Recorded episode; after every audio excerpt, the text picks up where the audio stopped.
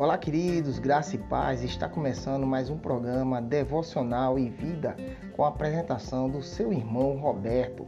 No programa Devocional e Vida você vai encontrar uma palavra de Deus para a sua vida. Venha junto conosco sentir a presença de Deus no programa Devocional e Vida.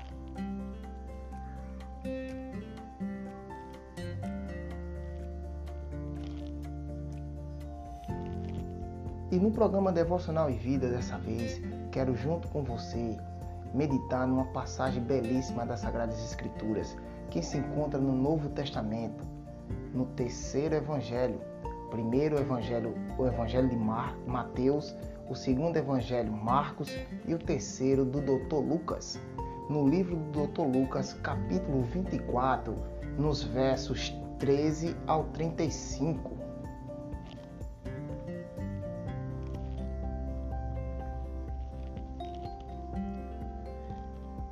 Versículo 13 diz assim: Para o meio, teu coração querido.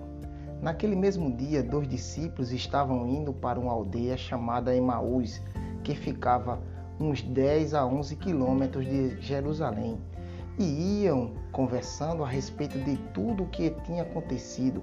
Enquanto conversavam e discutiam, o próprio Jesus se aproximou e ia com eles. Porém, os olhos deles estavam como que impedidos de reconhecer. Então Jesus perguntou: O que vocês estão discutindo pelo caminho? E eles pararam entristecidos. Um, porém, chamado Cleopas, respondeu: Será que você é o único que esteve em Jerusalém e não sabe o que acontece lá nesses últimos dias? Jesus lhe perguntou: Do que se trata? Eles, eles explicaram aquilo que aconteceu com Jesus o Nazareno, que era profeta, poderoso em obras e palavras diante de Deus e do povo. E como os principais sacerdotes e as nossas autoridades os entregaram para ser condenado à morte e o crucificaram.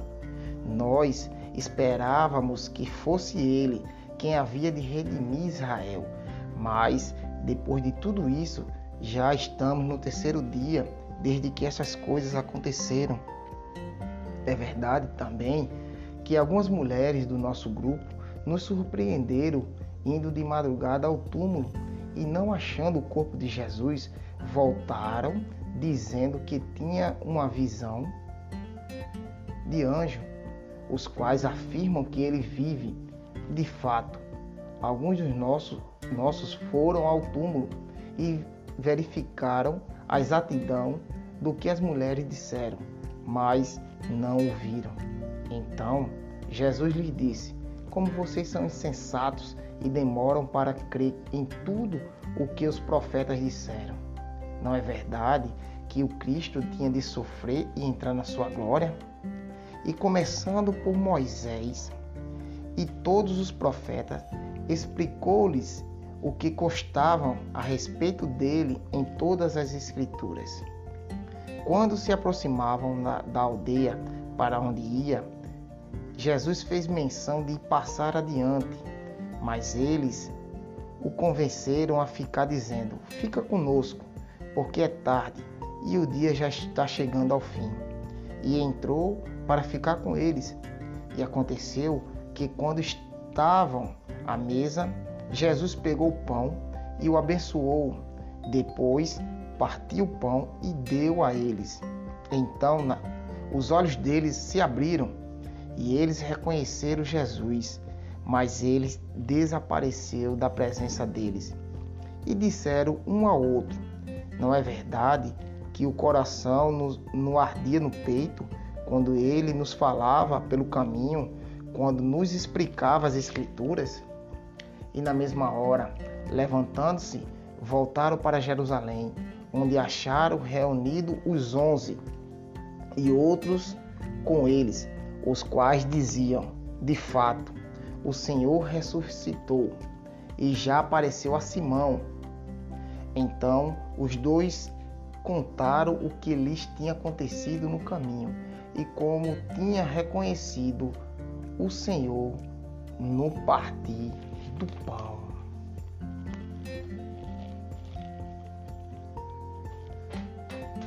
Queridos, vemos aqui nessa passagem o terceiro relato, as terceiras testemunhas oculares da ressurreição do nosso amado Senhor Jesus Cristo.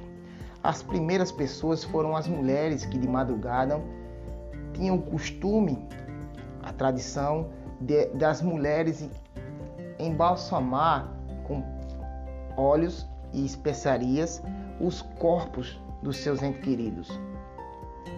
As primeiras pessoas foram as mulheres que foram ao túmulo de madrugada. As segundas pessoas foram Simão e alguns discípulos que foram verificar o relato que as mulheres vieram dizer a eles. E as terceiras pessoas, amados, foi esses dois discípulos que ao caminho de Esmaús, o Senhor lhes apareceu perante eles e iam conversando. Nessa passagem, vemos o testemunho desses dois discípulos que não faziam parte dos onze apóstolos. Como disse, é, os onze apóstolos eram Pedro, André, Tiago e João, Filipe e Natanael, Mateus, Tomé, Tiago, Simão Zelote e Judas que não era o Iscariote, porque Judas o Iscariote tinha o traído Jesus.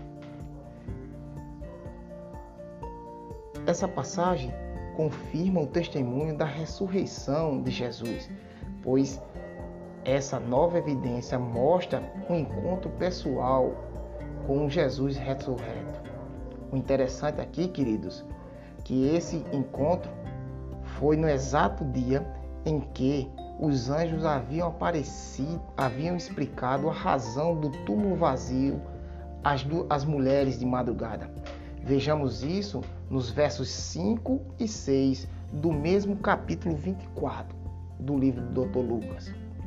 Podemos ver, é, queridos, alguns fatos circunstanciais que faz confiável o testemunho desses dois discípulos. Primeiro fato, queridos, que a gente pode ver, a Bíblia fala o nome de um deles, Cleopas. A Bíblia fala o nome da vila que eles iam, Emaús. A Bíblia fala também a distância que essa, que, essa aldeia ficava de Jerusalém, cerca de 10 a 11 quilômetros. Separamos aqui, queridos, três aplicações para nossas vidas. A primeira aplicação que nós podemos ver nesse, nesse texto é a explicação de Jesus aos dois discípulos com base nas Escrituras. vemos isso no versículo 27. Essa explicação tem tanto a sua paixão quanto a sua ressurreição. A, segunda, a segunda aplicação, querido, que vemos aqui nesse texto é o sentimento de calor interior quando Jesus dava essa explicação. Vemos isso, amados, no verso 32. E por fim, a abertura dos olhos para reconhecer, reconhecer, faz deles testemunhas oculares de Cristo, como já falei antes, e se encontra no versículo 31. Queridos e amados, quero concluir essa passagem pedindo permissão a vocês para juntos imaginarmos um misto de dois sentimentos que aqueles dois discípulos tiveram. Sim, um misto de dois sentimentos que aqueles dois discípulos tiveram, amados.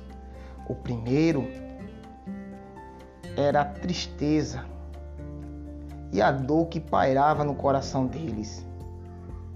Uma tristeza e uma dor que pairava no coração deles, porque para eles o Mestre, a esperança, como como no verso 21 fala, a esperança tinha, tinha se acabado, o primeiro sentimento. E, por fim, o melhor de todos os sentimentos, amados e queridos, que é o sentimento da alegria, o sentimento da paz e o sentimento da satisfação em ver o Mestre outra vez.